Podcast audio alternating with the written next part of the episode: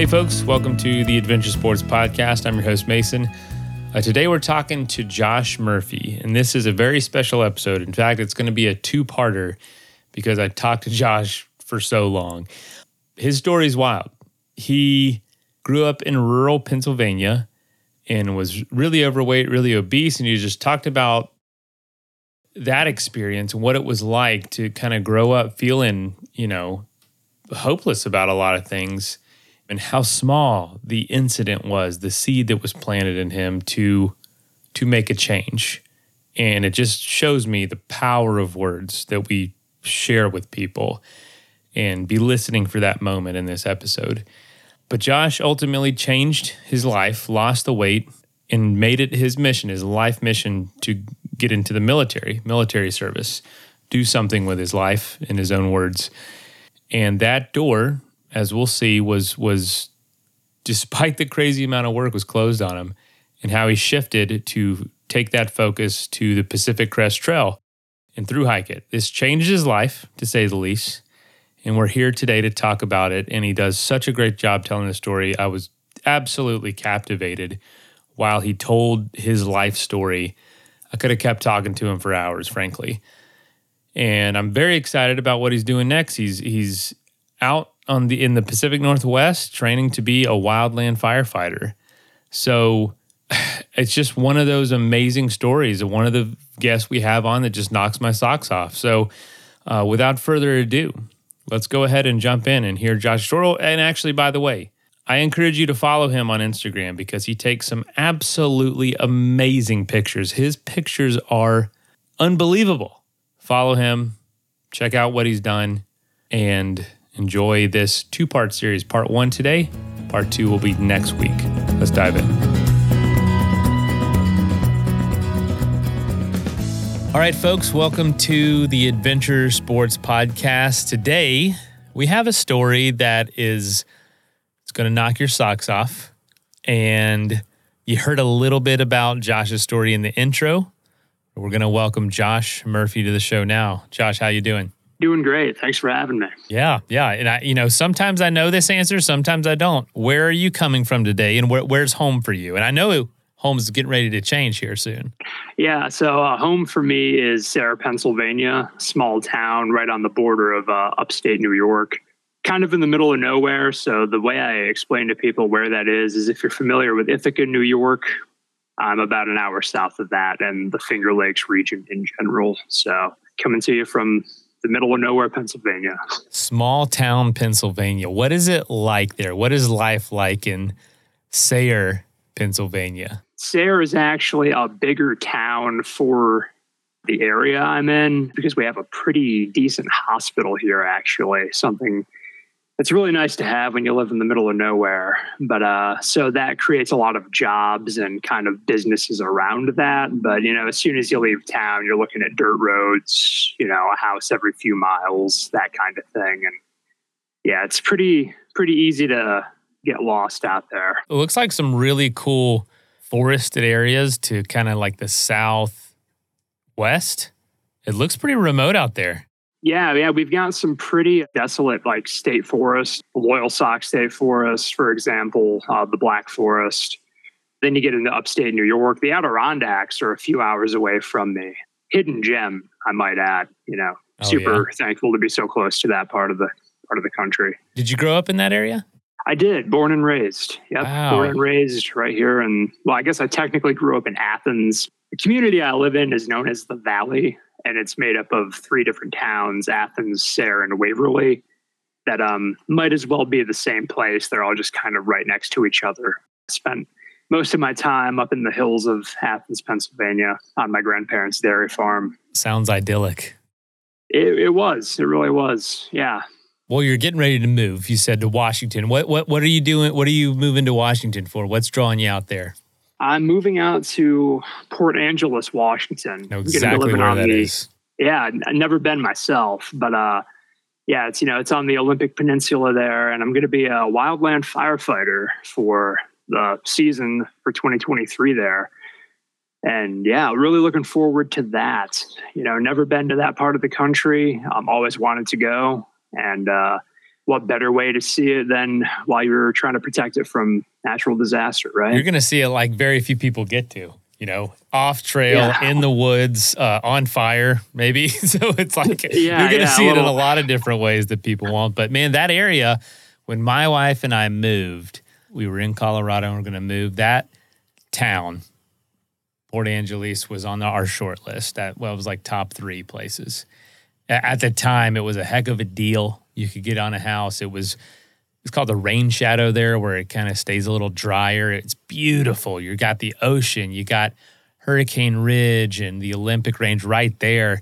Man, it's a beautiful area, and I know that you've seen it or you've seen parts of Washington on the PCT, but you're going to love it. You're going to absolutely love it. Yeah, all the research I've done really indicates that it's it's kind of what I've been looking for my whole life. So So, man, I want to hear a, a little bit about your story. I know it's a long story. Wink wink. Yeah. Because I know that's your trail name, but you know, you grew up in Sayre. Tell us a little bit about, you know, uh, you you were obese for most of your life. What what was um when did that start? How did that get going? What do you remember about the beginning of that? From my earliest memories, I've always been obese. Well, I should say always was obese. You know, I was always the fat kid. I was always much larger than, you know, everyone else around me, even growing up. I think I hit six feet in height before I was in like eighth grade. I don't know, just always the bigger guy. I guess what started that was, you know, I mentioned I spent a lot of time on my grandparents' dairy farm. I grew up in a low income housing development with parents that really never prioritized like health, nutrition, fitness, anything like that. Uh, there was a lot of turmoil in my childhood and pretty dark times. And I kind of numbed that with food a lot of the time. And, you know, you just spend so many years just kind of eating your problems away as a child. And that's reinforced. You know, when I would leave my parents to go spend time with my grandparents, I had a grandmother that would just kind of like, you, you know, grandma's pantry, right? Mm-hmm. Like all the all the best stuff is up in there and i would just eat my sorrows away you know? And that was coupled with you know i would also go wander through the woods and do random farm work here and there but what really numbed the pain a lot of the time was just eating until i felt better say eating myself into a stupor almost. But yeah you know that adds up over time. Just got worse and worse and worse until i maxed out at around 446 pounds in my uh, mid 20s, you know, just so much between childhood and that moment where I got that number 446 that uh which really kind of was the turning point that uh you know led me to having this conversation with you here today. Did you have anyone that was kind of teaching you how to cope with stress with food, or did that just kind of come naturally? It just kind of came naturally. You know, I, food is such an interesting thing. I think I don't think a lot of people think about their relationship with food in the way that I do. You know, eating eating food we like, like candy, junk food, what have you, it makes us feel good. Uh, it's a dopamine hit. You know, it's the quickest, in a lot of ways, it's the quickest, simplest way to feel better is to eat, eat something that tastes good. And uh, that was really that, that's what I ran with. You know, no one really taught me that per se. Um, but at the same time of developing that habit, no one was really in a meaningful way, I guess, telling me, "Hey, don't do that." you mm-hmm. know, and and the few people that were, I you know didn't listen to. You know, I thought they were maybe I thought they were being assholes or, you know, just trying to make me feel bad. But, uh, you know, you don't know better when you're a child, right? That's when you develop, for better or worse, that's when you develop the habits that, uh, may not define the rest of your life, but are at least going to, you know, determine your outcome for a little bit there. So you grew up in a home. It sounds like, you know, despite living in some pretty cool remote places, y- y'all didn't get out much and, explore any of this. No, no. Um, I, I never. I'm not well traveled. You know, that's that's one of the first things I tell people. You know, especially when they're like, "Oh, you you know, you must explore all the time. You went and hiked the PCT, and what honestly, that's a very new thing for me. that's, I love it though. I love it. Yeah, that's, you know, most of my life, all of my life has been spent here in this little town that I told you about. I moved to, uh, you know, Pittsburgh for about a year. I lived in Williamsport, Pennsylvania for about a year.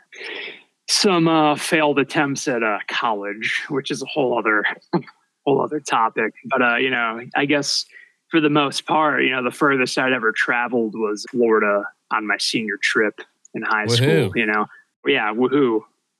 But I always wanted to get out and see the world, you know. The the Northwest specifically. I've always felt drawn to Washington of all places, so it's kind of interesting and ironic that I'm headed there soon. But yeah, you know, always had this longing desire to get out there and explore. You know, National Geographic, man, I used to we used to have stacks and stacks of boxes of Nat Geo magazines. No idea where they came from, no idea where they went. I would skim through those all day. And at one point in time in my life, um, my uh, goal was to try to become a National Geographic photographer, which, you know, I didn't even at that time understand the gravity of what it would actually take to achieve that. But needless to say, you know, yeah, that's that was the dream. You know, if I could travel the world and tell stories and take photos, that would I want to say aspired to at one point, but I uh, didn't have nearly the work ethic or uh, discipline to uh, make that even close to a reality. But that seed has been planted for quite a long time. I do want to ask you this, since you mentioned it. One thing I noticed when checking out your Instagram and following you, it, it, your your pictures are stunning. Thank you. Did that? I mean, it's beautiful. You've got the night skies. You've got picked portraits of people you've been on the trail that we're we're going to talk about your experience, your adventure, engagements you've captured. Like it, it's your pictures are amazing. When did that did that skill come along with getting healthier, or were you into that before all this?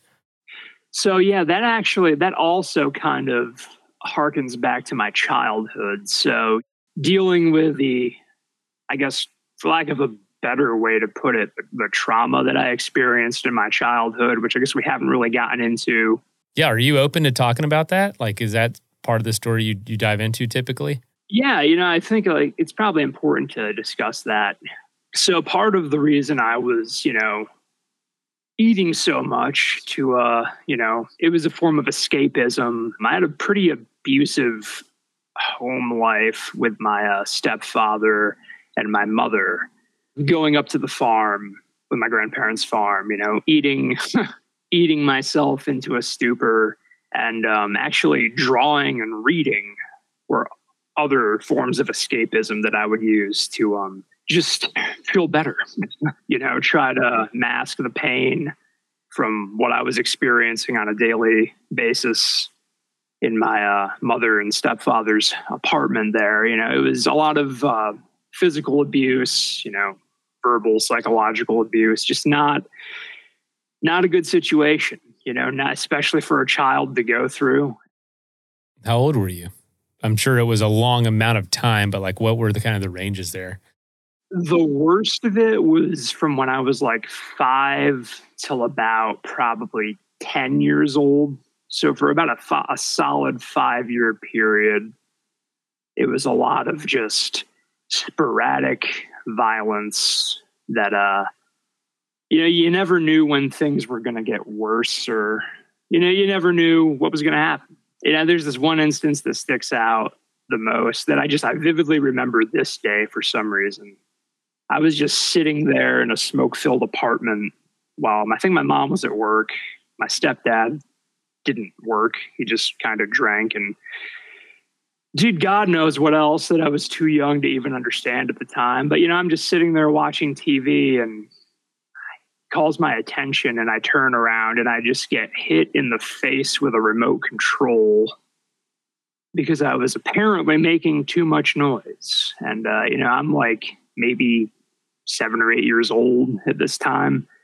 So stuff like that was a pretty regular thing, you know. Um, my mom would pick me up from school and she would smell like alcohol because, you know, my stepfather threw a beer at her, you know. Mm. I don't know why I'm laughing about that. You learn to cope with this kind of stuff in some uh, pretty dark ways, dark humor. You, you laugh at things other people probably wouldn't laugh at. So I apologize for that. Don't but, uh, apologize. Uh, no, it's uh, yeah, it, it's it's how you're dealing with it, and it's yeah. also how you're you've gotten to this point. I mean, it, as a kid, you're just trying to survive. Yeah, you're eating. Yeah. You're trying to stay out of their way. I guess. Like I, I, I can. I. That's absolutely heartbreaking. I have a four year old son, and I just can't imagine him having to deal with any of this. You know, saying it back and hearing your reaction. You know, I've normalized so much of that kind of what I've experienced. You know what I mean? So for me, like when I talk about it, as I'm saying it, I think to myself, man, just shut up, deal with it. It's it's not that big of a deal, but no, it's definitely it definitely was a big deal, and you know, no one should have to go through anything like that. And I'm not here to tell you that I've had it like the worst of anyone, because there are plenty of people that have had it way worse than me. And then the point of even bringing that up, I guess, is just, you know, it is part of my overall story. And, you know, I know some people would experience things like that and it'll traumatize them or put them in a position where they never think they can uh, overcome that or be a different or better person. But I just want you to know that you can. You know, those people aren't going to be around to uh, control or harm you forever. Just know that when did that start? When did there begin to be, I don't know, a light? What was first? Was it getting away from them or was it dealing with the weight that you had gained? Like, wh- where did things progress to where you started having hope? I, I, I take us through that. Let's take a quick message break and hear from the folks that help make this show possible. That is plenty of that for now. Let's get back into the episode. It was a long time before I had any hope. I'll be completely honest with you. You know, most of my life up until about my mid 20s, I was really just kind of lost. Very lost, you know. So having a childhood like that, and that was just, you know, an example of what's going on. And you know, like I said, coping with escapism, eating food, always clinging towards anything, any rem- thing that was remotely comfortable or would make me feel good. I would I would gravitate towards that. So that just eventually led me to being, you know, 400 whatever pounds uh, in my late teenage years, early 20s and I never ever felt like I was going to escape that until about when I was 25 years old. You know, my, I really thought, you know, my life is what it is. I am who I am. This is who I'm always going to be. Despite my best efforts, I'm always going to be in this town. Had a very bleak outlook on life for quite a while didn't really expect to live very long. I didn't expect to live past my 30s. My, you know, because I really I figured it, I would either a just have health issues that would kill me. Mm-hmm. B, I just didn't. I I didn't have a purpose. Didn't have a place.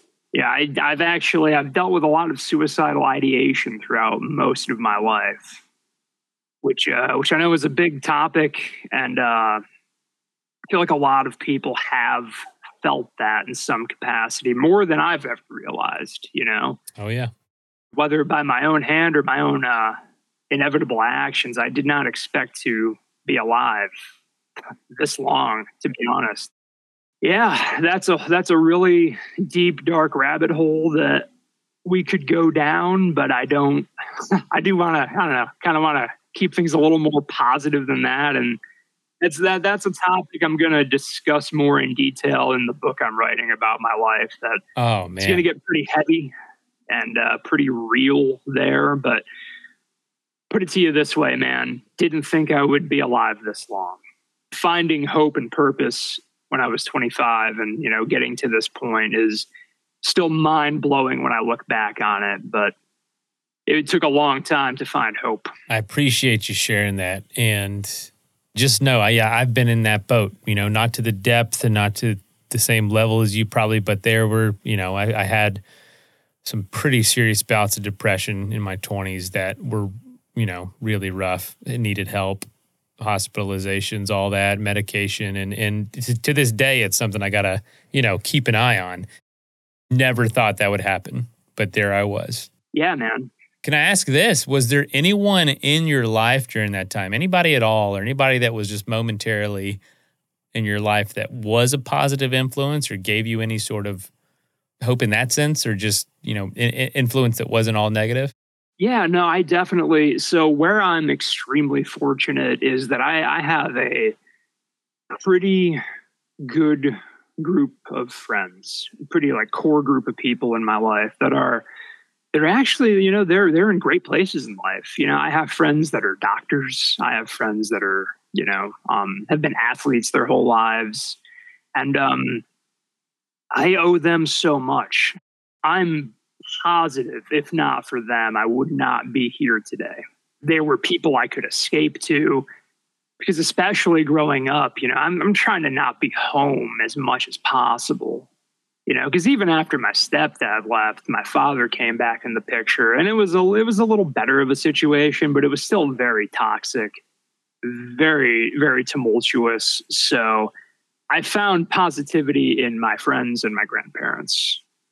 More so like my you know my grandparents were amazing definitely were a positive influence in a lot of ways but as far as you know really kind of I don't know, keeping my head up, keeping me in the game of life. That like that encouragement really came from my friends, and they really set this set the example for who I would want to strive to be, even if I never thought I could live up to um, who they are or what they can achieve. And almost all of my friends have pretty well adjusted home and family lives, you know. So it was always a good escape to go hang out with them. You know, it wasn't uncommon for me to spend like a week at a time at a friend's house over the summer whenever I could. It, it just a way to escape any way I could for as long as I could, you know? So yeah, my my core group of friends, if you guys are listening to this, you know who you are and may have never even told you this, but honest to God, you guys really helped me get to where I am today. Unbelievable. Well, thank you. Thank you for sharing that.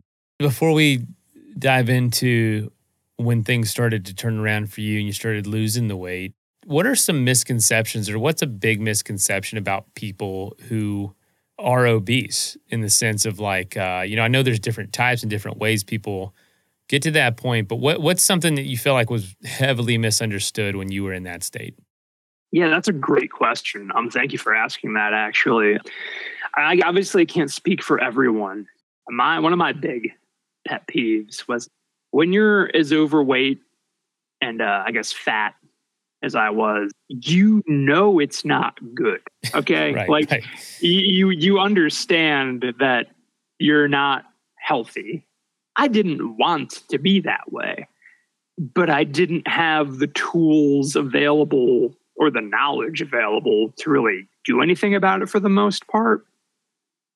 And I don't know, telling someone that's extremely overweight, I don't know, just um there's a fine line between um encouragement and uh just beating a dead horse, if that makes sense. You know, um it's really telling someone that they're fat is really not going to do a whole lot to change anything. You, you, a lot of people have the train of thought they're like, oh, if you just, you know, you got to tell them how it is, and that'll that'll motivate them to uh, change. It's like, dude, we have plenty of motivation. like, yeah, I, I'm looking at myself in the mirror and like looking at what life could be for like my friends that are in shape and like you know the people that are that I admire that are out like exploring the world and living a life and I, I fully understand that my own physical limitations are preventing me from doing that. I don't know it's it's not a revelation or something I hadn't thought of before. Right. right. So yeah, uh, I don't know. People, I don't know. People just don't get it, and I, I understand that. They they feel like, well, you know, I need to help them realize they're not in a healthy place. Let me shame them Yeah. to it. Like like Exactly, like it's their yeah. responsibility to get you there. Yeah, like I said, there's a fine line between constructive like concern and actual, you know, like hey, babe, pretty much. I guess my main point with that is if you're gonna if you're gonna give someone grief for being overweight, at least try to offer solutions and help. We already know we're fat. You don't need to remind us. It's, it's kind of out there already. No pun intended. Yeah. Oh man, I, that's that's. I'm sure there's so much we could talk about there because I, I, I- you know, there's there's people in my life I know, and and and it's like, yeah, it's not it's not a secret, and it's also like I want to know is it your fault, like not your fault, but like how much of it is in your control versus not, Yeah, in the sense of how much how much is it metabolism or just how you know how lucky am I that I don't have to think about it because I've got a healthy metabolism or good genes or whatever it is. What if it wasn't that way and I had to put a lot more? Would I have the discipline to? I don't even know. Is it all luck? you, know, thinking back, you know, and I, I never really, I don't know, I'm looking at all this from the lens of how I view the world and myself now, but, you know, I never really felt like bad for myself in the sense that, I don't know, I never wanted anyone to feel sorry for me, and I still don't. I Mhm. tr- truly, despite like, you know, spilling my life story out here, I'm not doing it for sympathy. It's, I really just want to, I want people to understand what's possible. That's probably something I'm going to say repeatedly throughout this because that is my main point with with even telling my story and you know looking back on when I was overweight. You know, I I never had any delusions that it was a good thing. I tried countless times to change the fact. You know, like I said, you know, some of my two of my best friends, uh, one was like a stellar soccer player, like held records at our high school um, played in college. Um, the other, you know, was a Division two uh, lineman, just jacked, brolic Viking of a guy. You know, I had all these dudes that, like, when they would come home from college to our, you know, little town, I would work out with them. You know, um, and but as soon as they would leave, it would all go away. You know, I would stop working out, and you know, it, I guess for a long time, I tried to put some blame or uh, stock in using other people as a way to motivate myself. I eventually learned and live by this principle today that it is all from within. You're never going to find real change by uh, trying to find the motivation to do that through other people. It all has to come from within. It's kind of a, a side note here, but but ties in. Someone who's really been inspiring me lately. I don't know if she would even know this. I've told her. I don't know if she believes me. It's my mother-in-law. She just one day, a couple months ago, started working out and has not stopped. Every day, not like you know all day long, but like consistency, thirty minutes to an hour a day of being active. And I and I'm not in. I don't know. I just I've never been really good at that consistency with with and I know I want to. And I'm like, wow, she did it. She just did it one day and has been going. And I'm just been blown away. And I ask her about it every time I see her, which is every couple days because she lives right down the road. And I'm so fascinated about what caused that. And that's the question I want to ask you is what got you to start doing something about it? What what happened or what was the day? What was the moment? What was the meal or the person or the process for you? things started to change for me when I was probably 24. Really started questioning what the hell am I doing with my life? You know, I had no prospects, no real idea what the hell the future would hold for me. Something I had always wanted to do was join the uh, military. Uh, I had two uncles that were Marines, looked up to and admired them for better part of my life. But, you know, being overweight, I'm the only person I know in my high school that wasn't made to take the ASVAB, for example. like, they just like looked at me and were like, yeah, that, that guy doesn't need to take the ASVAB. Oh. He's not, you know, I guess. So, you know, that was always a back of my mind thing was God, I wish I could join the military. You know, it scratches a lot of itches that I've always had sense of purpose, adventure, all that. And, you know, I started doing research on, I know he's a controversial figure, but uh, Chris Kyle, right? The, uh, the American sniper figure. I had read that he was like an older guy when he joined the Navy SEALs. That got me just doing research and realizing like, oh wow, like you you can still join the military in your late twenties, like even in your thirties. That's pretty crazy. I started researching, you know, what is the Army's version of a Navy SEAL? Like, ah, Army Rangers. Okay. I've heard of them. Yeah. started researching that and really keep in mind, I'm like a 450 pound dude that like chain smokes cigarettes at this point in time. This spark inside me just gets lit, you know, like wow. that's what I want to do. Like if if you ask me point blank, gun to my head, what do you want to do with your life? I want to be an army ranger. Are you telling anybody this at the, that point, no, or are no, you just keeping it all to yourself? Absolutely not. Yeah, that's like it's just so far out of the question at that point. It's just so far outside of the scope of reality that you know. It's like it, saying I want to be a superhero.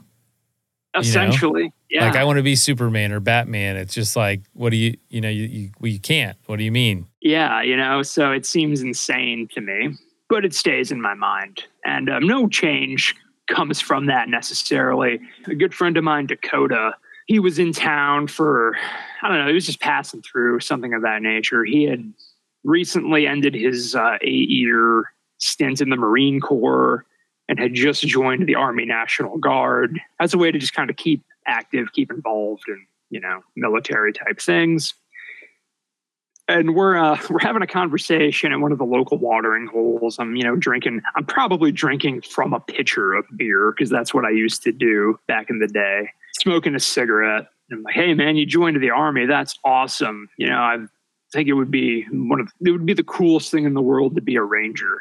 I wish I could do that. And his response, and this is the only the first person I'd ever told this to, right? And his response was, "You should."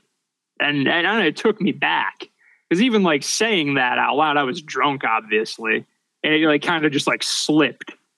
And I thought like, oh shit, he's gonna like laugh at me or just you know think that's insane. But no, no, his response was just a very, yeah, you should do that. I'm like, well, what do you mean I should do that? He's like, look, you're gonna have to lose weight, obviously. Just just being honest with you, man. He's like, but if you could do that, there's not much you can't do. He's like, the military is all mental. His words, not mine. So uh, yeah, that that planted the seed. That little like just encouragement was literally the first domino in the sequence that uh, led to this moment here and now, you know? So, oh my gosh. I, and it's not like he said that and I like, you know, put out my cigarette and just started running around the doing block. jumping jacks yeah. right then and there. Yes, you know? sir. You no, know, no, it yeah. was like, it was about, uh, it was about a year after that that I randomly quit smoking cigarettes. And that was the second domino that really just, uh, a little background on that. I've, I had been a pack a day smoker since I was like 15 or 16. So going on a decade at this point, never thought I would quit. Thought I would die from smoking or something, you know, right? And uh, well, always yeah, tried. You're, you're going to be a wildland firefighter, so you know, yeah, going back the into the smoke right? now. yeah. But uh, you know, I quit smoking cigarettes, and that was like a light bulb moment you know, five days in, I was like, holy shit, I this is the longest I've been without a cigarette in about a decade. What else is possible? From there, I kind of revisited. Well, I didn't revisit because the thought never left. And it was like, the army. If I can quit smoking cigarettes, I can lose the weight. I can do what I need to do and make this happen. And this was a year after this guy. And this guy again, who is he? Uh, Dakota Williamson is his name. Okay sorry if you know uh, we can edit that out dakota but uh, okay. i'm sure he's fine with me name dropping him I, but, but uh, what i wanted to say is the power of words yeah the power of just being positive to somebody, and you said it perfectly. It, it was a seed. It planted an emotional a, a, a, a seed in you that would take time to pay off, but could have easily, just as easily said, "Yeah, you, yeah, you know, I, you know, I'd love to be your ranger," and you be, and he could have just could dismissed it just as easily. But that is amazing that that was the domino. But to, that year, just continue in life. Nothing super changed. Eh, nothing, nothing really changed. Nothing really changed. No. But that domino fell for a year until it hit the second one that was smoking. Yeah, yeah. And once I quit smoking cigarettes, I, uh, like I said, it was once I hit like the two week mark, I knew I was in the clear. Um, I don't know. Have you ever smoked cigarettes regularly or? No, any, not regularly. Have you, have you, ever been? You've never been physically addicted to cigarettes? Not so. cigarettes, no. And uh, but my wife was a smoker for a long time. When we met, when we got married, I'm sure she's fine with me saying this, but she doesn't anymore. But it has been very difficult for her to quit. Very difficult. Oh yeah, it's never thought I would, man. I, and you know, people ask me, you know, what's your secret? I can't even tell you because I didn't intend to quit when I did. it was I was sick. Knew it would be worse if I kept smoking through it. Yeah. Five days later, light bulb moment. Here I am.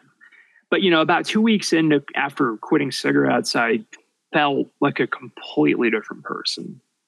And I was like, this is real. I'm never going back. Again, what else can I do? Want to gotta lose weight. That was the first thing I thought was I've got to change my life around. I've got to get in shape so I can join the army. you know, that was throughout the course of events. That was the uh, proverbial carrot dangling in front of me the entire time. Was just do what I need to do so I can join the damn army. And then it was start small, right? So I, I, had experienced so many instances of, yeah, I'm going to change my life. I'm going to start working out seven days a week and dieting right now. And you just like do that for maybe two days, three days, and you crash and burn. And it's like, oh, this is too. That's that's me. That's me. Yeah. If I'm honest with it, when it comes to doing something like that, lose a bunch of weight or get in great shape, doesn't work. Doesn't it works for some? Didn't work for me, and it sounds like it didn't work for you. So what did? So a word for me was setting small, attainable goals and just taking it easy. All right. Uh, it was a slow, gradual process that uh, led to everything that uh, we're going to discuss here. But, uh, you know, it was so cigarettes. Okay, cool. That's taken care of. Diet, eating right you know, I'd always heard the old adage, you know, abs are made in the kitchen, right? I think we've all heard that at some point. I've heard that. I've never seen it myself with yeah, uh, yeah, me, still, but uh, yeah, I've heard it. Working on that myself, but uh, I had an understanding that food, what I put in my body, was going to be almost more, important than what I did with my body, right? So you probably I knew that started, better than anybody. Just with, yeah, yeah, just on the other end of the spectrum is how you your experience with it.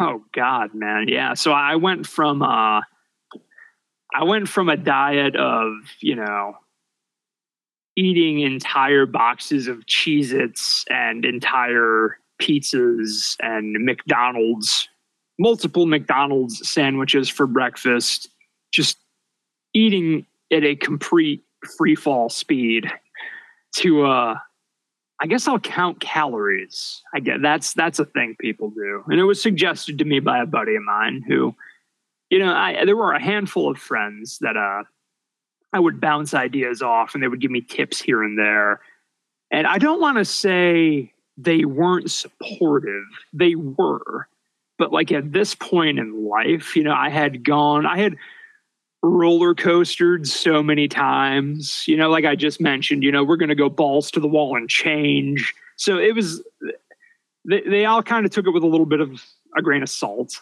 but they would just be like, yeah, man, just do this, do that. Count calories, good place to start. So I started there. Count calories. Eat, eat whatever, but just don't go over a calorie limit quit eating McDonald's pretty quick because I realized, oh yeah, one of these meals. Uh, and I'm at my limit. that's that's my limit. I'm actually over my limit for the day. So that's cool.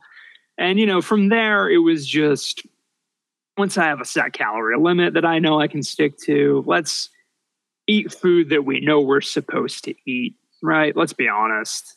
Like, we know what's bad for us for the most part.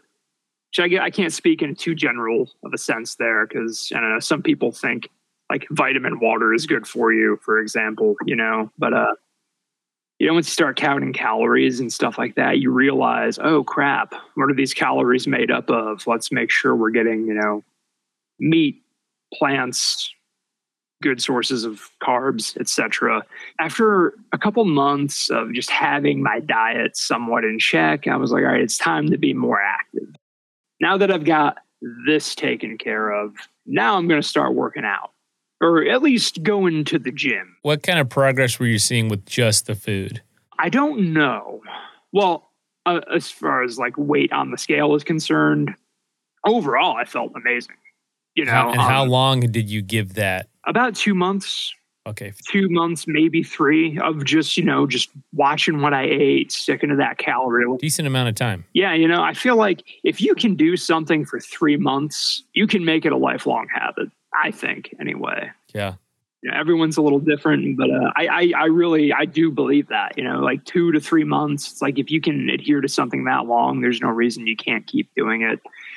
And that's kind of the logic I used. So, uh, yeah, and you know, I just it was a complete 180 with how I felt day to day. You know, when you're literally just pumping your body full of like cheap, nasty, simple carbohydrates and sugar versus you know eating lean proteins and you know carbs from you know rice and vegetables and sweet potatoes that kind of stuff it's a complete 180 and i i had no real understanding of just how much better i would feel from what i ate alone it was it was pretty staggering to be honest you gave that a few months felt a lot better and i feel like i feel like the ball is rolling here then you introduce another huge component of this, which is the physical side. Yeah. What did you begin doing? So, again, that was an area I started very slowly with. Before I even set foot in a gym, I would just go for walks. Pretty, pretty long walks, you know, um, a couple miles. It was long for me at the time. And uh, so I would always go at night, usually go at night, so I could hide if that makes sense. And I would always have headphones on because I knew people were going to mess with me. I'll put it politely there. Yeah. you know, I can't tell you how many times I would just walk down the street. You always get people that yell at you from their car window. And, you know, I knew that was going to be a reality. And I knew it would just upset me and, you know, maybe potentially derail me if it happened. So I would just throw these headphones on, not these, but, you know, similar headphones on and just walk at night. And, um, you know, maybe people were making fun of me, maybe people were saying things, but I didn't hear it. and uh, that's where I started, you know, because I, and I, I emphasize that because I was so afraid of going to a gym. And I feel like this is a problem a lot of overweight people have is like the notion of setting foot in a gym when you're as heavy and large as I was, like you're, you're terrified. You, you think you're going to be in there and it's going to be a bunch of meatheads that are just, you know, jacked to the gills and mm-hmm. everyone's going to make fun of you and be an asshole. And I guess the, my message and the important thing to realize is, you know what, that's probably going to mm-hmm. happen regardless of what you look like. You know, no matter how fit do, or not you are. Yeah, no matter whether you're fit, whether you're fat, there's always going to be people that talk smack about you or make fun of you. And, you know, what, what are you going to do about that? You're going to let those people dictate how you live your life? No. Yeah. It says a lot more about them than it does you, of course. Exactly. Yeah. You know, any negativity projected towards you is pretty much all coming from a place of um, insecurity and self hatred. Speaking from experience, you know, being that guy for so long. But uh, yeah, you know, started walking at night eventually more during the day, just kind of building up the tolerance to A, being more physically active, and B, just kind of mentally psyching myself up to uh, deal with what's ahead of me here. And, you know, this whole time I'm thinking, like, you know, you better just deal with this shit because you're doing this so you can join the army. You think you're not going to get messed with there. you know, you think it's not going to be like a hard environment. Like right. you better harden up real quick, man, because you know let let people say what they're going to say. Because yeah, I didn't know it at the time, and this wasn't necessarily my mindset at the time. But anyone that you catch giving you side eye or making fun of you at, at a gym, for example, give it two months hell, give it a month in some cases. You'll never see those people there again, but you'll stay active, you know? And, yeah. and I can't tell you how many times I experienced that. You know, I get people just like literally like looking at me like, what are, what are you doing here? Never saw him again. Or I would see him again, you know, six months, a year later. They look like shit. and I'm a completely different person. Again, not judging them, but it's just, you know, it's it's it's insane what happens when you just stay committed and don't let fear dictate your actions. So, started walking, went to a local gym after about a month or two of that. And they set me up with like a beginner workout program because another big issue was like you go to a gym and as a dude when you go to the gym and you don't know what you're doing, you hit the bench, you do some bicep curls, and maybe you walk on the treadmill. I feel like that's I don't know, not speaking for everyone, but for me, keep it. You keep it pretty. There's a yeah. There's some go to stuff. for yeah, sure. it's just like well, I don't, I literally don't know what to do. So this looks good, right? And but you know, so they set me up with a program that uh, at least gave me like a blueprint to follow and that and bouncing ideas of like hey what exercises should i do for this for my friends that are you know athletes and you know even dakota. Like I, I, had this pool of people that would give me advice from you know the collegiate athlete side of things the tactical military athlete side of things and then just like recreational people in between. So i had a pretty wide network of people that i could just i don't know bounce ideas, get tips and knowledge off them. And it wasn't long before I was using that information to kind of just do my own programming and go from there. Yeah, once I got my foot in the door of going to the gym, I tried to do the small attainable goals thing there. It was just show up three days a week and do 10 miles of cardio, whether that was walking or, you know, riding a stationary bike.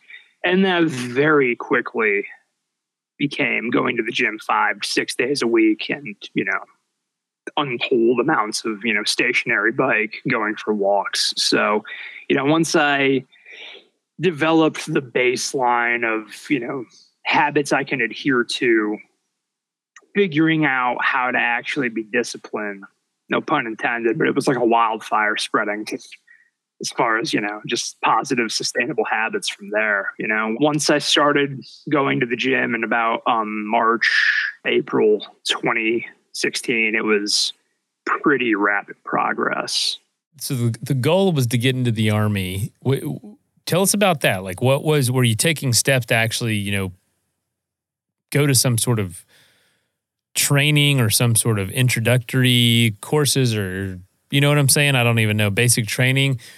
I know the door was eventually shut there. What was that process?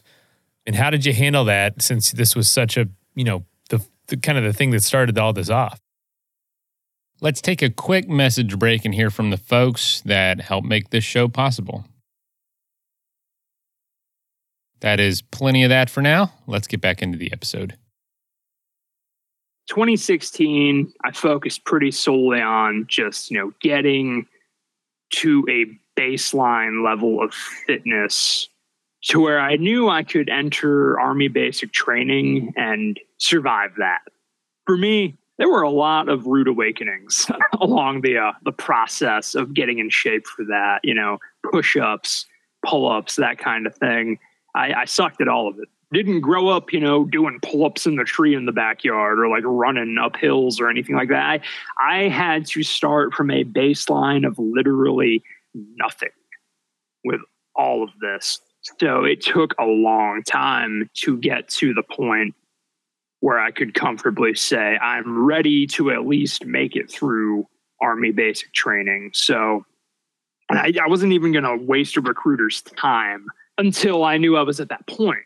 So 2017 is when I first walked into a recruiter station. By that time, my goals had shifted slightly. I still wanted to join the Army, obviously, but I had read more about Army Special Operations and the different units within that. And the mission set of Green Berets really stuck out to me a lot. You know, still wanted to be in the Army Special Operations sector. So basically, I just I walked into a recruiter station, didn't know what to do. I didn't know if I should call or whatever. I'm like, I'm, I'm just going to show up. So I knock on the door. Sergeant Donovan answers, and he's like, "Hey, what's? How can I help you?" I'm like, "Hey, interested in joining up." Uh, it was, it's like semi awkward. It's just like, "Hey, this this where people join the army? Can I come in?" Like, so we sit down, and I'm just like, "I want to be an 18 Bravo. Here's who I am. Here's what I've done to get to this point. What can you do for me?"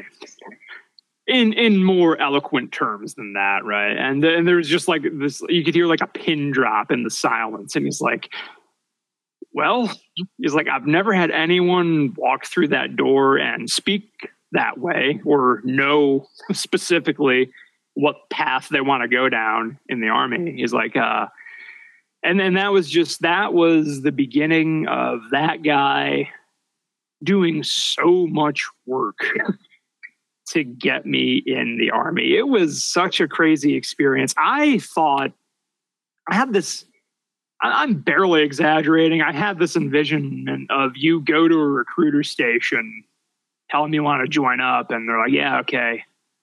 And there's a bus that shows up or something, right?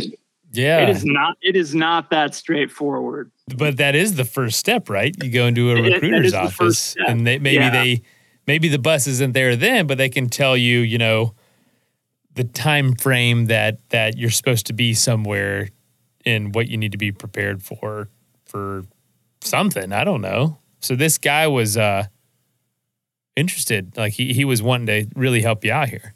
Yeah, no, he was he was great. Everyone in that office was great there were a few there were a few things that needed to be addressed. Um, I had been arrested for some marijuana possession in my uh, youth, so that was something I needed to get a uh, waiver for.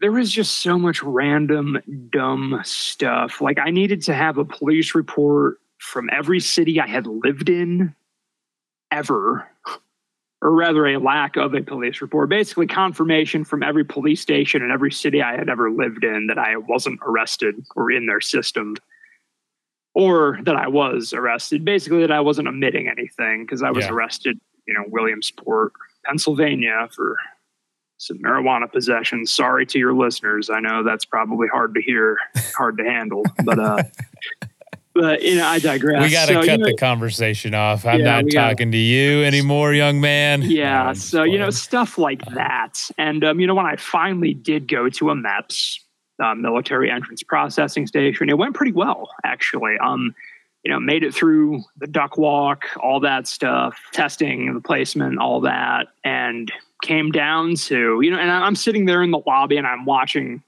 everyone that I started the day with, you know, get their final papers signed. Like they're you're good to go. You know, go talk to your recruiter for the rest of whatever comes next for you. And like, oh man, this is this is happening. This is about to happen. This is so real right now. And I go in for my one-on-one physical examination. And you know, just me and this guy. I'm in my underwear. He has me lay down this table, and he's like, "You've lost a lot of weight." I'm like, "Yep." You could say that. yeah. And uh, and he's like, "What's this all about?" And he points to my legs. I'm like, "Oh, what do you mean?" So I have what's known as edema in my legs, uh, lymphedema specifically. Basically, what that means is I get leg swelling. Comes from you know being on my feet, the, the, the type of socks I wear, even the kind of food I eat dictates it actually. Like if I eat like a bunch of like sugary crap or drink a lot of beer, it seems to affect my uh, fluid retention down there. And I have some varicose veins, which actually cause the the edema.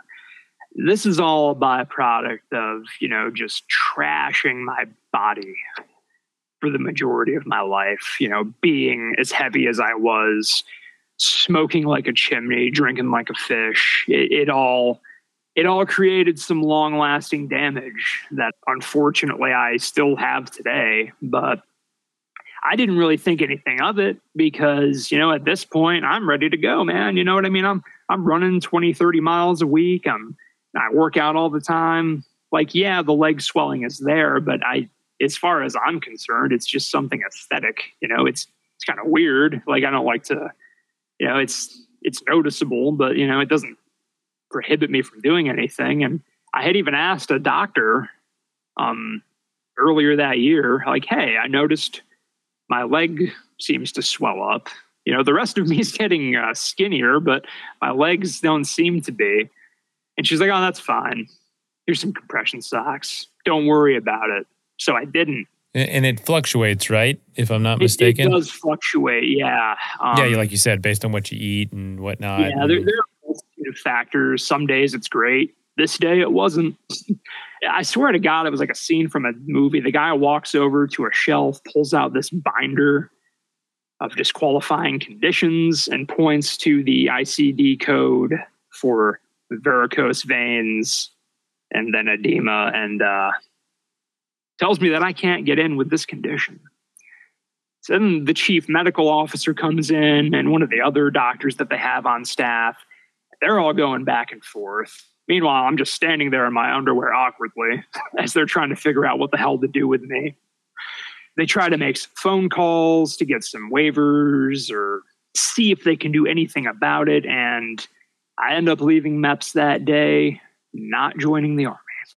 And not having the ability to. Not having the ability to. And, you know, I'm pretty, uh, per what they told me, given my condition. But that recruiter I mentioned, the awesome, the saint that he is, he's like, we're not done yet.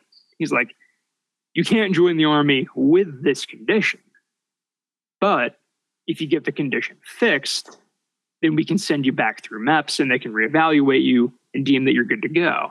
Is this something that they would notice without it physically being there? Like if your legs had not been swollen that day, would it be something they would test for or anything? I don't see the there are still the varicose veins. yeah, which kind of veins? Really I know exactly what you're yeah. talking about with folks who who often deal with weight issues. There, there's oftentimes you know the leg is swollen, the veins are kind of sticking out. Uh, yeah, you know, I, I don't know what it means, you know, necessarily, but it, it sounds like that's something that would keep you from joining. Huh? Yeah, I don't know. If the leg swelling was down that day, maybe they wouldn't have dinged me for that. But you know, it's uh, it's interesting from there on out because you know I worked so I I think to myself okay no factor let's let's go you know I'm not I'm not giving up on this and I've I've come this far you know this is just one road bump this is not going to deter me if there's something I can do I'm going to do it so I worked at a hospital at the time then I'm thinking I have great health insurance I work at a hospital I'll just go talk to vascular surgery see what they can do to fix me up and be good to go. Went and saw a vascular surgeon. He shot me straight and said, We can uh, perform a stab phlebectomy, which is a condition that will alleviate the veins, which will alleviate the swelling, but it won't be a permanent solution because the damage that has been done to your vascular system is actually permanent. So I figured, okay, but it'll buy me some time. So that's what I did. But my insurance didn't cover that procedure. So I ended up having to switch jobs. I worked in juvenile corrections for the state of New York for a time to get health insurance that would cover the procedure. Got the procedure done on both legs, all said and done. Okay. You were you were switching careers to, to do this. 100%. During all this time, you're also still maintaining or training or, or, or, getting stronger or at least staying where you were physically? Yeah, no, this whole time I'm still, I'm learning more. I'm learning more about strength and conditioning. You know, I'm doing now specific programs for my specific mm-hmm. goal of, you know, I'm not just trying to survive in basic training anymore. I, I, I like I said, I still want to be in Army Special Operations. So I'm getting closer and closer to those standards now. Just doing what I can to, you know, you do a five mile run in holding an eight minute or below pace, you know, trying to do as many pull ups as possible, push ups, squats, deadlifts, all that stuff, you know, really evolving quite a bit in the uh, realm of strength and conditioning while, you know, working towards the ultimate goal. Yeah, changing jobs, jumping through hoops. Oh my God, it's I'm not going to get into all of it here and now because it's just so convoluted. But the long and short of it is 2017 to 2019, almost two years to the day since I walked into a recruiter station to when I finally was able to take the oath of enlistment and become government property effectively. December of 2019, took the oath of enlistment and was told I was going to ship out in February of 2020. Interesting time in history, right? Uh, what's striking me about this journey and what you're doing is no matter what, you keep facing setbacks, but also you just keep moving forward. And it's really impressive how you just keep rolling with it. And we're not even, you know, at where you get on the PCT and do that, but you're you're still pursuing this one goal and still rolling with it. And, and your story now isn't even what you were planning then, but you just keep trying to find a way. I love it. So you get enlisted. And what did that feel like? Oh my, I, the moment, so I kind of swore in twice because there was like once I went up to um basically just make it official. All right. And then I had to do it again when I was actually going up to ship out um, in February but uh, once I, man, once I knew it was happening, I uh, everything changed. It was like I was already devoted. I was already, you know, in it. But my God, it was just, you know, I was doing push-ups every hour, legitimately. You know, just like, just like. In, How strong were you then? You know, I was probably I was walking around at about two thirty, and you know, I could bang out a set of close to 50 push ups before I would start to get fatigued. You know, I could do like six strict pull ups, which isn't like great. I know it's not great, but just, I don't know, for like me and where I came from, I was like, I was in the game now, you know, like I was, I was finally where I needed to be and I was only going to get better. I'm a, my deadlift max was somewhere around 450. I don't know, you know, not like stellar numbers, especially for someone of my body weight. But you know, I was, and I could run pretty close to a seven minute mile, which again, not great, but for you know a couple years prior, throwing up trying to run one mile on a treadmill. You know, it's oh, it's amazing. Everything was coming together. That's a great way to put it. Everything was coming together, and you were in the game. Yeah. Was there anybody especially when you enlisted, sworn in, uh, you know, wh- whatever that moment that was really impactful to you was, was there anyone you just had to tell or had to show or, or prove it to? Like, hey, I, I did it. Honestly, it's the only person I was trying to prove anything to was myself at that point in time. There weren't a ton of people that even knew that I was what I was doing. Maybe a dozen people in total of everyone I ever knew in my entire life that I told face to face, like that I was trying to join the army or that this was what I was doing and they knew about it. I was just in it for me, man. You know, I was in it to prove to myself that I was capable of more than, you know, anyone ever told me I would be and that I could actually do something that would uh, you know, make make a difference in the world and matter. I know some people might hear you thought joining the army was going to be that thing. You know, I'm not here to argue politics or get into that. Man, I was in it for myself at that point, you know, with the goal being to just make it to a team. Then what happened? The timing, COVID, all that. What, what was going on? Swear in, uh, sell pretty much all my stuff except for, you know, a handful of whatever I can fit in my car some books, some clothes, my camera that I hadn't used in years at that point anyway. But say goodbye. You know, uh, here I go, blank slating my life. and I'm off to Fort Benning, Georgia, February 2020. Supposed to start red phase on Valentine's Day. That would have been great. Get down there. Things are going well. You know, we get off the bus, get into formation. It's the whole, like, you know, get off the bus, all that, you know, line up, grab your stuff. They're not like the shark attack necessarily. I never felt more at home than I did in that formation. And it was just like, you know, sounding off for the first time. I was like, this is exactly where I want to be. And there is not a thing on this earth that's going to stop me from reaching my goal at this point. Like, I've made it this far. Nothing can stop me. No one's going to break me. And I'm going to achieve what I set out to achieve. And I was just in this hyper focused mindset that, in a lot of ways, I haven't really ever had since. Very unique state of mind to be in. But yeah, man, I was, I was either going to um, make it to a special forces group or die trying. You know, that was my mindset. You know, you're not, I'm not going to quit. So if you don't want me here, force me to leave or, you know, take me out in a body bag because I'm all in. Then COVID hit. well, oh my God, with COVID. So that's my mindset, right? A couple days in, we're getting our gear issued. We're going to get boots. And that leg swelling happens to come back.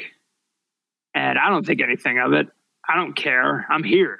I made it through MEPS for this. You know what I mean? Speaking of which, when I made it through MEPS, the swelling was a lot better, as they said it would be, but it was still there a little bit. So to play it safe, I found these compression socks that looked like, you know, business dress socks. Because you're supposed to dress like a business casual when you're at MEPS anyway. I'm like, it, it works, it fits in. So wore those completely devoid of all any signs of the edema. So they sent me through. And I guess, I don't know, maybe that came back to bite me in the ass a little bit because, you know, I was getting boots issued and the leg swelling was back. And the person issuing the boots said, I can't give you boots. You need to go to medical. And me thinking, like, oh no, man, it's good. I'll have you know, I made it through MEPS. you know, like that matters, right? And they're just like, no, no, like I'm not giving you boots. They're getting like confrontational with me. Yeah, I'm not trying to make a scene. So I talk to the drill sergeant, tell him the situation. He sends me and Diaz up to medical. And I just had this really like nervous feeling because you, you don't want to go to medical. You never want to go to medical for at least in this stage of the game because they're to try to kick you out or give you grief for whatever they can. And sure enough, you know, the the physician's assistant I saw there, she took one look at my legs and she asked me how I got there. I'm like, well, I, you know, here's a little rundown of everything it's that got me to this story. point. It's kind of a long story. She point blank looks me in the eye and says, You will never have a career in the army with this condition. And I was, I was, I was literally, I was just taken back. Yeah, it's like hard to form words. Like your dream is just like I can see my dream in front of me, and it's about to die, and there's nothing I can do. I, I, I still I hold on to hope in this moment. I'm like, oh, you don't understand. MEPS sent me through, and she's like, no, I I understand. She's like, they shouldn't have sent you through with this condition, and I'm like, oh, jeez, damn. I thought I was in the clear here. That was the moment everything 180'd. So you, I mean, there's no escaping that. You you too many people witnesses too much. You know, I don't I don't know note taking. Like you couldn't yeah there's, hide that there's anymore. A, no, no, it's it's documented in my health history. You know, it's as soon as you walk through MEPS you are everything's documented. Mm-hmm. Everything you tell them or don't tell them in some cases, you know, they have everything on you at that point. I mean, that dream, you know, for all intents and purposes, died that day. Yeah, yeah. So I went from the most motivated and just driven and you know white i'm ready to just white knuckle life and like die trying to get to my goals to i literally now have no idea what my life is going to be because apparently i am not continuing this process of uh, becoming a soldier so i went to basically just becoming government property and taking up space in fort benning at the uh, 30th AG battalion. And man, did things get weird from that point on. Oh, yeah? Yeah. So COVID, COVID's happening this whole time. I don't understand. I don't know. I don't have contact with the outside world. I just keep hearing rumors about that.